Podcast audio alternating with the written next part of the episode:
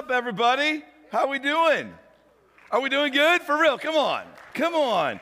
Give me, give me just a little bit of feedback on that one, all right? I just need to know you're alive, okay? All right, so we're alive, we're doing good, right? We're ready for today. Are you ready for today? I hope you are. I hope you are. Hey, how many guys have been, uh, you know, joining us for this this Read Bible program that we started just a couple of weeks ago?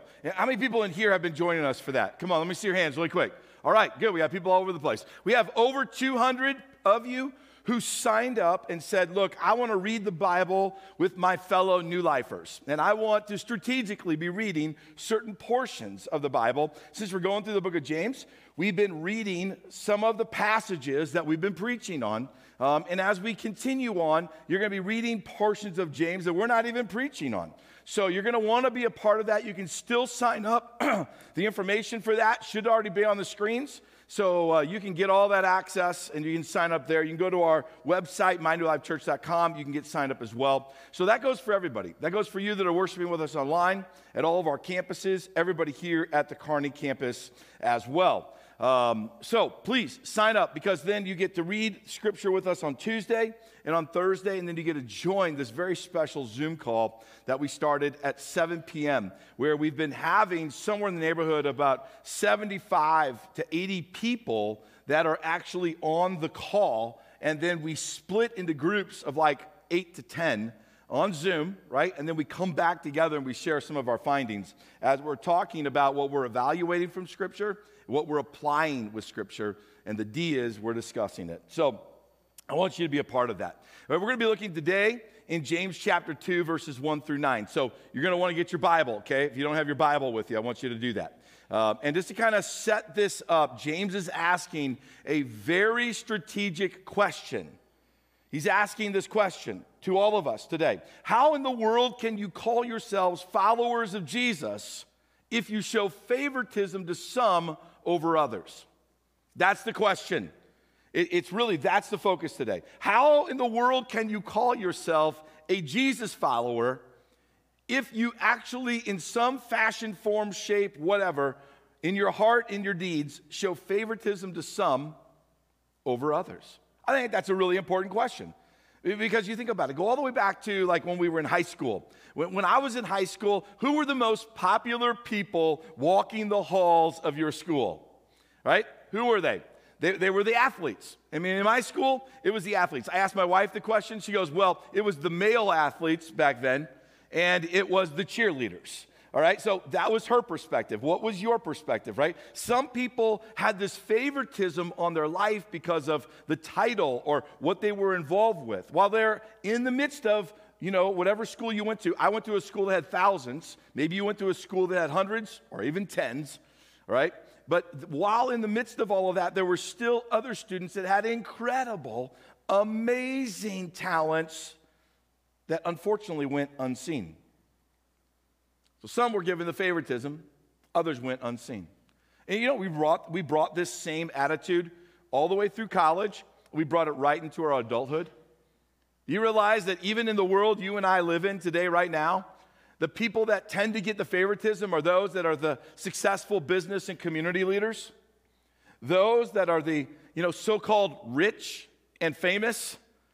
They're the ones that get that kind of special treatment or those who kind of project their lives as having it all together. Which, come on, we all know. If, if, you're projecting your life to have it all together, there's enough cracks that we can tell you don't have it together. You see what I'm saying? Uh, but, but nevertheless, these are the people that get a lot of attention. These are the kind of people that get all the extras. These end up being the people that their lives many times are coveted by others. All the while, there's wonderful amazing, life giving, and check this out low maintenance, all right, people, right? Because how, how many people know that sometimes, sometimes those who are the declared, self declared, rich and famous are some pretty high maintenance people, right? So, all the while, we've got these amazing people who are being overlooked and they're being unseen. So, James, if he was, if he was here today, preaching the message, he would just say to you out of basically James chapter 2, verse 1, he, he would say these words My dear brothers and sisters, right? How can you claim to have faith in our Lord Jesus Christ if you, you have favor for some people over others? How can you do that? And then he goes on and he says, he says a few other things in there. And I, I just want to I just want to read it for you in uh, verse 2 of James chapter 1. He goes on he says, for, for example, so, suppose someone comes into your meeting, he starts breaking it down, gives us examples. Suppose someone comes into your meeting dressed in fancy clothes and expensive jewelry, and another comes in who is poor and dressed in dirty clothes. If, if you give special attention and a good seat to the rich person, but you say to the poor one, you can stand over there, or maybe you can even just sit on the floor. Well, well doesn't this discrimination show that your judgments are guided by what? Yeah, that's a powerful word, by the way. I want you to hang on to that. This favoritism that he's talking about that we show He's boiling it back to our evil motives, something that's, that's not godly coming from the heart. so in verse 5, he says, Listen to me, dear brothers and sisters. Hasn't God chosen the poor in this world to be, to be rich in faith? Aren't they the ones who will inherit the kingdom that he promised to those who love him? But you dishonor the poor. Isn't it the rich who oppress you and drag you into the courts? Aren't they the ones who slander you know, Jesus Christ, whose noble name you bear. Verse 8, you indeed, you, yes, indeed, right? It is good when you obey the royal law as found in the scriptures. Love your neighbor as yourself. But if you favor some people over others, you are committing a sin. You are guilty of breaking the law. James chapter 2, verses 1 through 9. How can you claim how can you claim to have faith in our glorious Lord Jesus Christ if you favor some people over others? Let's just break it down. Let's talk about it a little bit. So let's go back, okay? I want you to look again very closely with me now at how he starts giving these examples in verses two through four. So he says, like, for example. So let's remember what it said. Let's reiterate it, right? Suppose someone comes into your meeting dressed in fancy clothes and expensive jewelry and another comes in who is poor and dressed in dirty clothes, if, if you give special attention and a good seat to the rich person and you say to the poor one, right, you can stand over there or else you can sit on the floor, well, doesn't this discrimination show that your judgments are guided by evil motives? Now, oh, look, you, you might say to yourself, like, well, Jeff, look, I've never done this, and I would never do that. Like, that's just not who I am. And you know what? I agree with you. I agree with you that that example, exactly the way he said it, is probably not going to be the way that you're going to live it out. You're going to live it out slightly different. Something different is going to go down, but that exact example. And so you might be saying to yourself, well, that example doesn't fit me. I'm good. I'm okay with this one. Let's move on. Jeff, I'm going to check my email. I'm going to wait for point two of the message.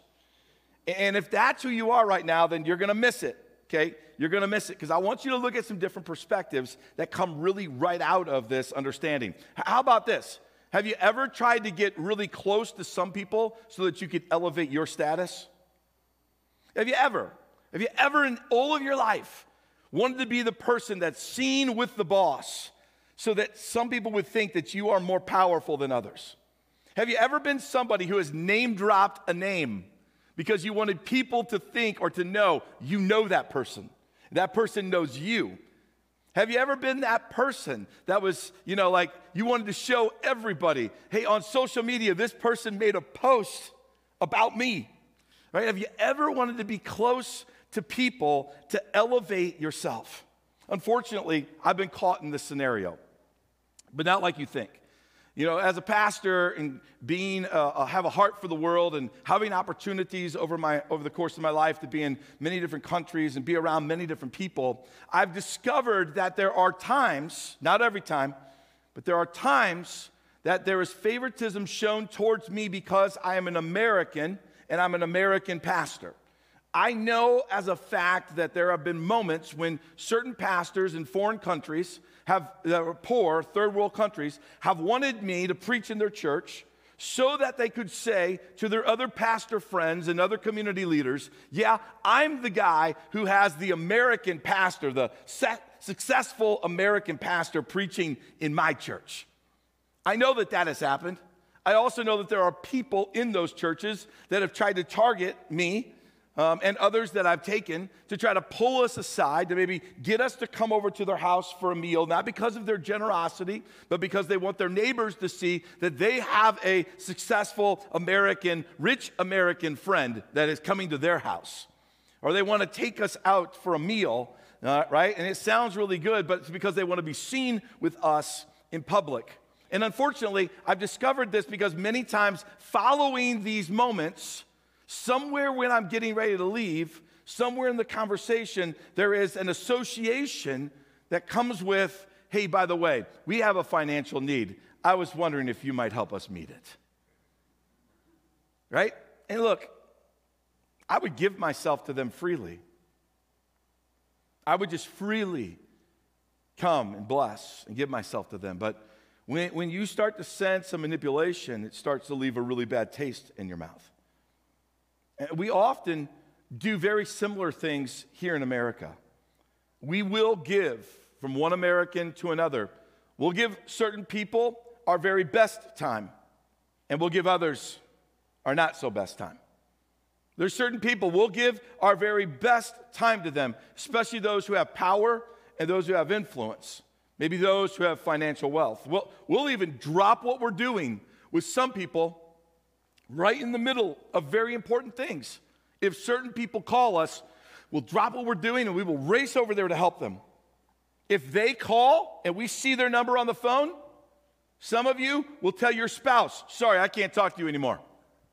That's, that's how important, that's, that's how we like to get close to certain people to elevate ourselves. And we'll drop other things, right? This is a form of favoritism because you know good and well there are other people that call you that you are thankful for caller ID because when their name shows up on the phone, you're like, I don't have time for that.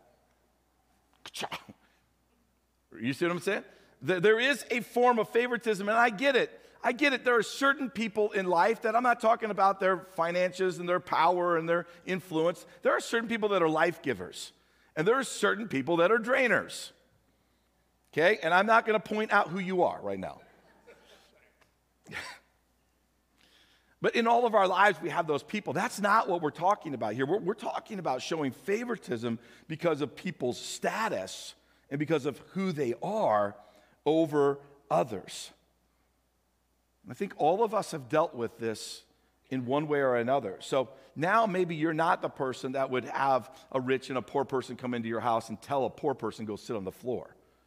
But maybe you just found yourself in this scripture in a brand new way. There's another perspective of it James even uses the word discrimination. I think it's unfortunate that in our world right now, in America especially, there is a great work from the enemy that's trying to divide our nation, causing us to discriminate against one another, especially based on race right now. And that's being driven by white Americans, but it's also being driven by black Americans, by the way. It's on both sides of the fence, and the enemy is loving it, and he just keeps adding fuel to the fire. The enemy wants to do everything he can to divide us. He wants us to start showing more favoritism to those who look like us, who sound like us, who come from similar backgrounds as us. He wants us to prejudge, you know, people, you know, based on the differences that we have with one another.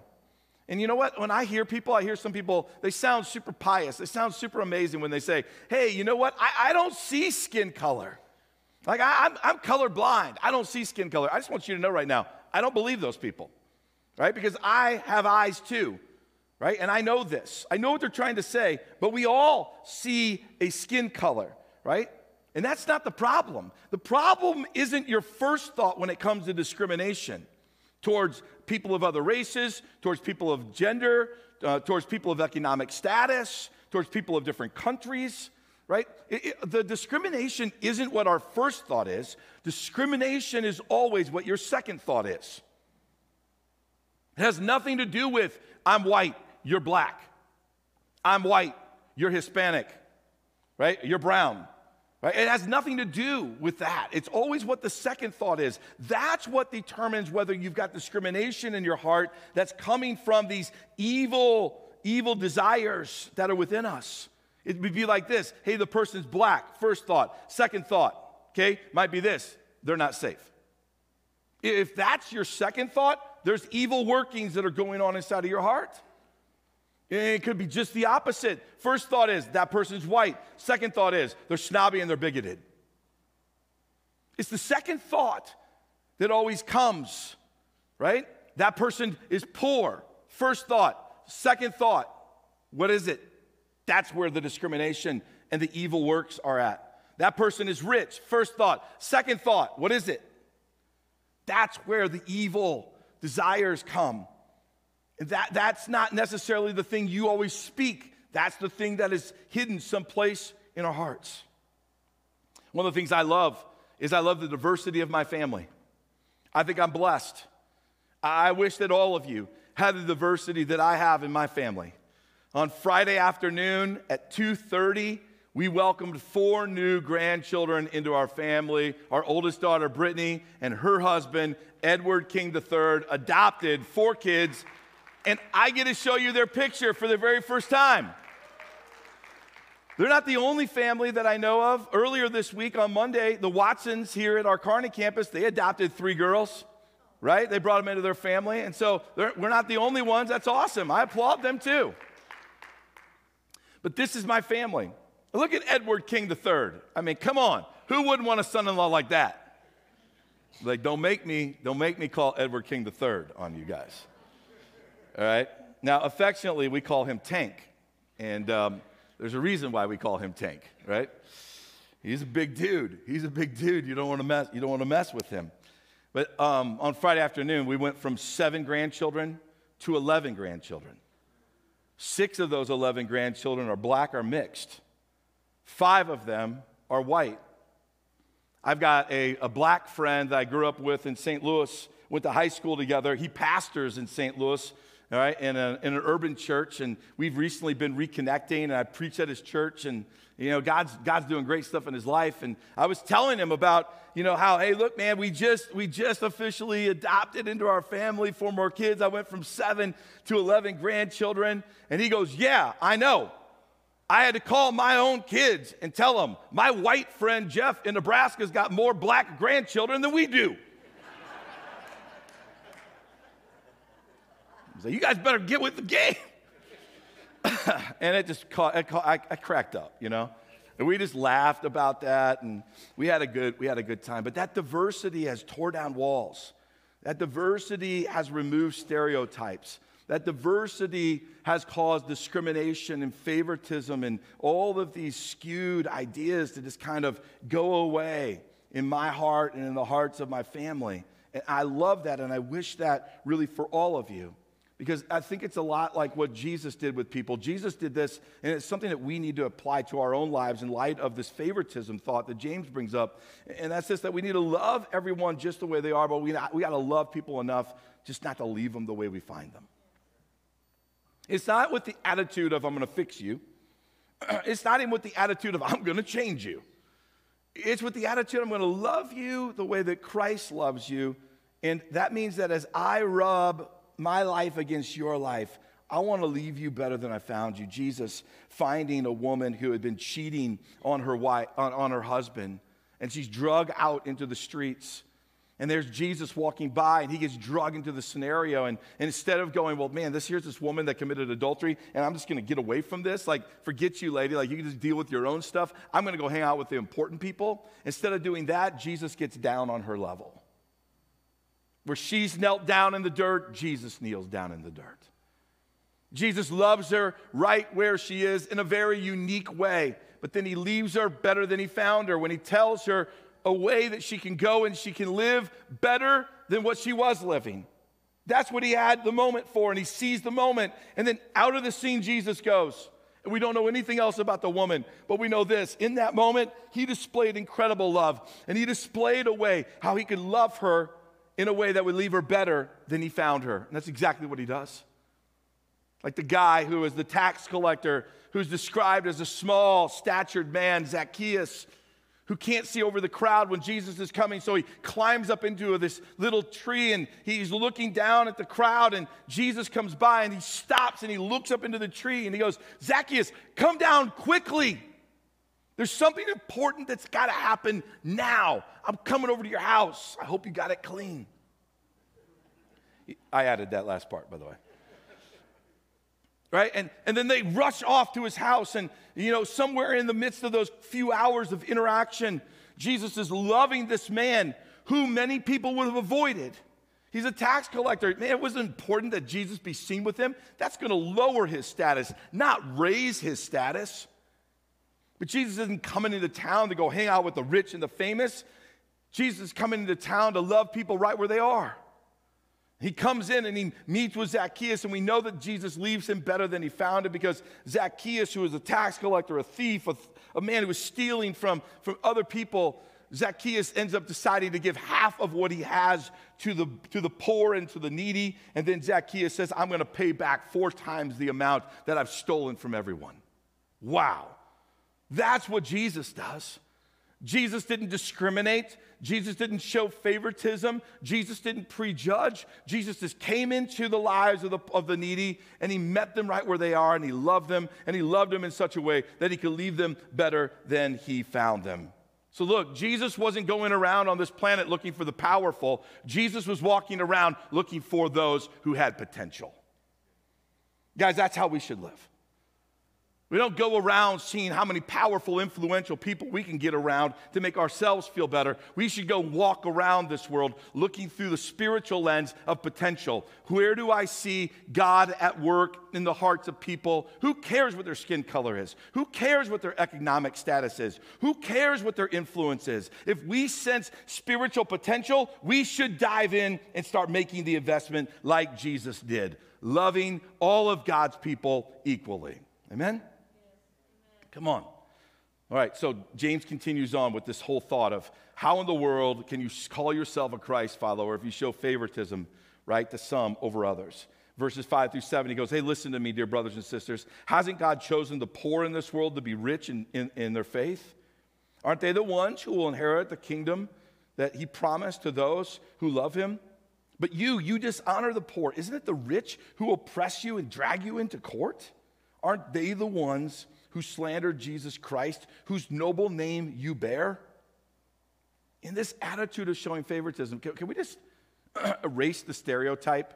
Because James isn't trying to create a stereotype about rich people, right? He isn't saying that wealth equals unholy.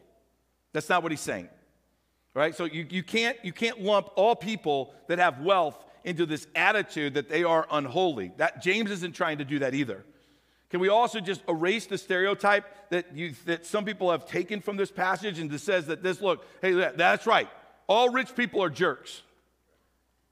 Because that's not what he's saying, right? Because I also know poor people that have been jerks, right? So it has nothing to do with it.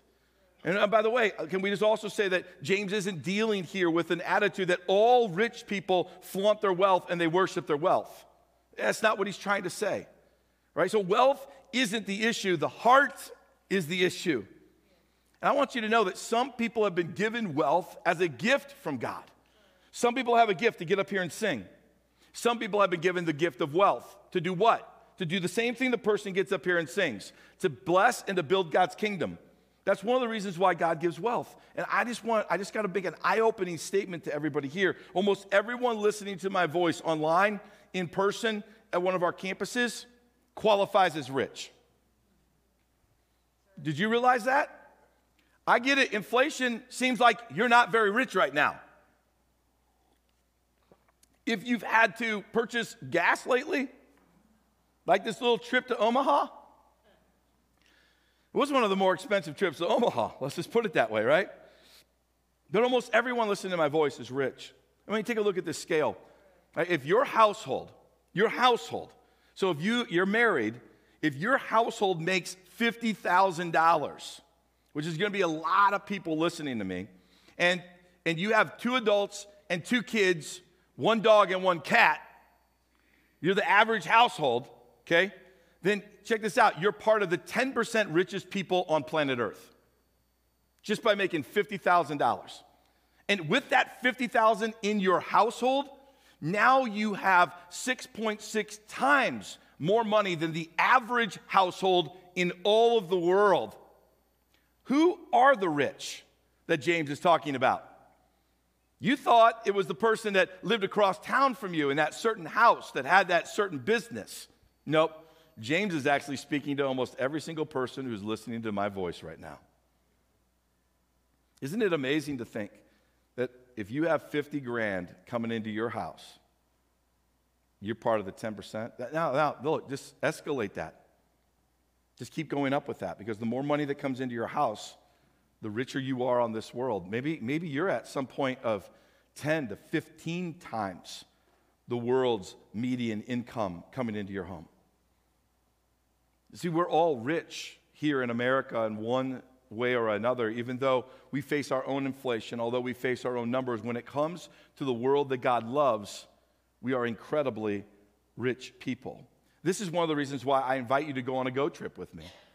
This is one of the reasons why I want you to go, you know, with me, like our El Salvador trip. It's full. Close the doors. It's why I want you to go to Cuba with me. Like 68 people said, I want to go to Cuba. Right, good, because next week the information is rolling out. And so, of those 68, I can only take 12. You better be quick to sign up. Right? That's why we have an India trip coming up. And I want you to go with me. All right? I'm going to help be a part of that trip now. We just made that decision this last week. Sign up for the India trip. Go with me. Why? Because when I get you overseas into some of the world's poorest countries, all of a sudden you're going to quickly understand you've been blessed to be a blessing. That's what's going to impact your heart. You've been blessed to be a blessing. Why? Because some of the most generous people I've ever met make $100 to $200 a month. Percentage wise, when I've been in their house, they have taught me generosity at a whole nother level. Percentage wise, they, will, they would outgive us, hands down. It may not be the same amount of zeros, but percentage wise, they would teach us a lesson.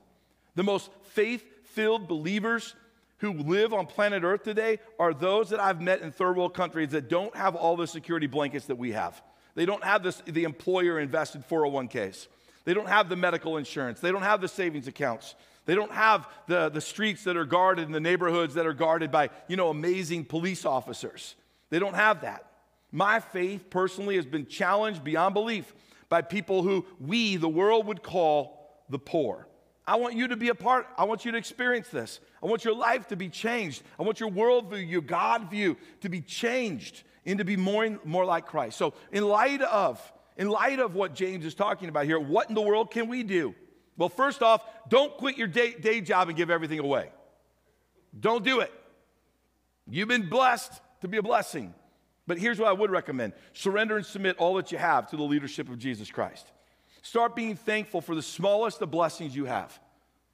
The next time you get ready to consume a meal, stop for a minute and give thanks to the Lord for the hands who made it, for the dollars that it, it took to buy it, even if it was your hands to make it, right? And it was your dollars that bought it. Like, give thanks to the Lord for the smallest of things because at any given moment, all of that stuff could go away.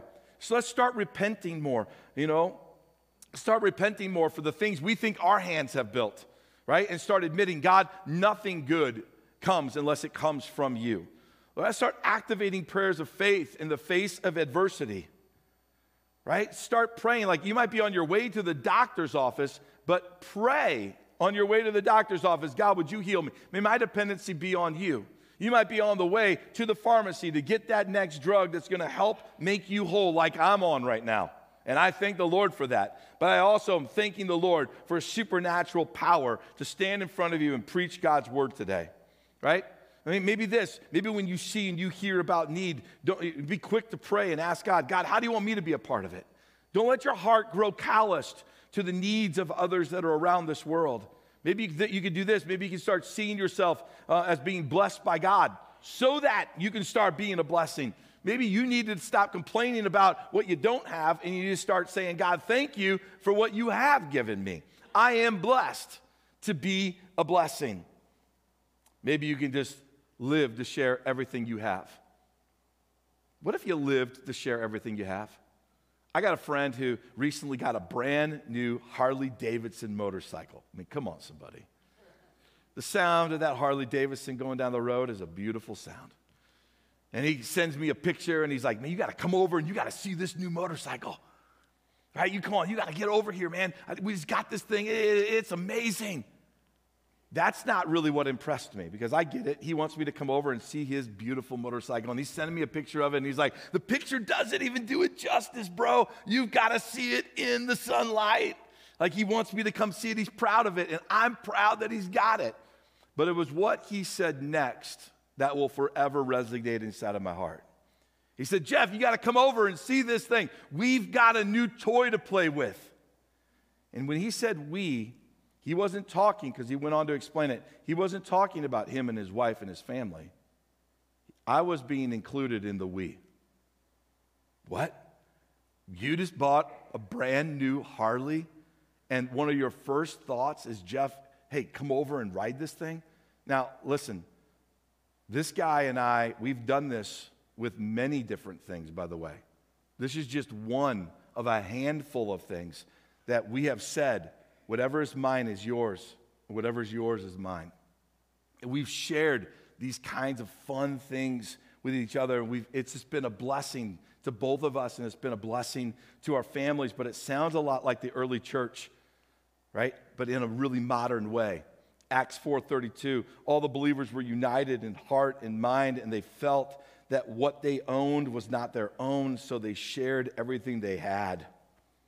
It's a really modern way to do that. And I love that kind of generosity, right? Of just sharing and recognizing it, it, all doesn't belong to me, right? And I'm not trying to impress you with what I have, I'm just trying to share what I have. And I love that. I love that. Thank you for including me. And so, this attitude of how in the world can you be a follower of Jesus, right? If, if you start showing favoritism to some over others. Let's conclude here in James chapter 2, verses 8 and 9. He says, Yes, indeed.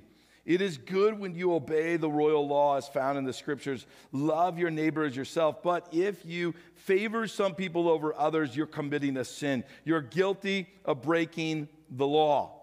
Now, look, I get it. Like, this might sound like, uh, you know, reiteration of everything we've heard of up to this moment, with one major exception. James here starts making it super clear that favoritism in our deeds and in our heart. Watch this though. It's not just a suggestion like it's not good. Favoritism in our deeds and in our heart is a sin against the holiness of God. So, what does James do? He challenges us to love others like God loves people. How in the world does God love people? John 3 16. Remember how it starts? For God so loved the what? The world. It's not, it doesn't say that God so loved certain people, that God so loved 98% of people, or that God so loved half of humanity, or that God loved certain people that are influential, powerful, or come from certain countries. It says that God so loved the world. He loved the world no matter what their skin color is, what country they come from, financial status they have, education level they have. It doesn't matter what political party they're a part of, by the way. It doesn't even matter what sin status they're living in right now. While we were still sinners, Christ died for us. God so loved the world. He loves you. He loves those who are far from him. Remember what 2 Peter 3 9 says? It says that God does not want anyone to be destroyed, but he wants everyone to repent. Not part of the people, not 98% of the people, right? But everyone, all of humanity. That means that God isn't against the Russians or the Iranian people, by the way. He wants every single one of them to come to a saving grace. And that means that God isn't for American people more than He is for other people on this earth. Do I want God to bless America? Yes, I do. And I'm thankful for the blessings God has given us. But we need to know we are not the favorite chosen above all the others. We are part of humanity on this earth that God wants to reach. We are part of His creation that God wants relationship with. So here's look, just think about God's love for you in spite of your sinful past. Just for a moment. I'm not going to ask you to tell me what your sinful past is. I'm just going to ask you, in spite of your sinful past, just think about how much God loves you. Instead of calling you an enemy and dropping balls of fire on you, God extends grace. Thank the Lord for that. Instead of turning his back on you, God extends his hand of relationship towards you. Instead of writing you off as a lost cause, Jesus is right now interceding for your own victory. Instead of giving you, right, the title sinner, through the, through the, the sacrifice of Jesus, God gives you the right to be called saint. What? That's how much God loved us in spite of our sinful nature. And this gift of God is for everyone. The people right now in our hearts that we would show favoritism to some and not to others, God doesn't have that favoritism. God doesn't have that discrimination. God doesn't have those walls and those barriers in his heart. God wants to show this type of amazing, incredible love and grace to everyone. And so, the, guys, look, the sooner that we embrace God's equal love toward all of humanity, the sooner that we stop, uh, we start avoiding favoritism. And the sooner that we'll love people just the same way that God loves people. So, would you stand with me today? And would you just allow your heart to start embracing the heart of God that has an equal love shown to all?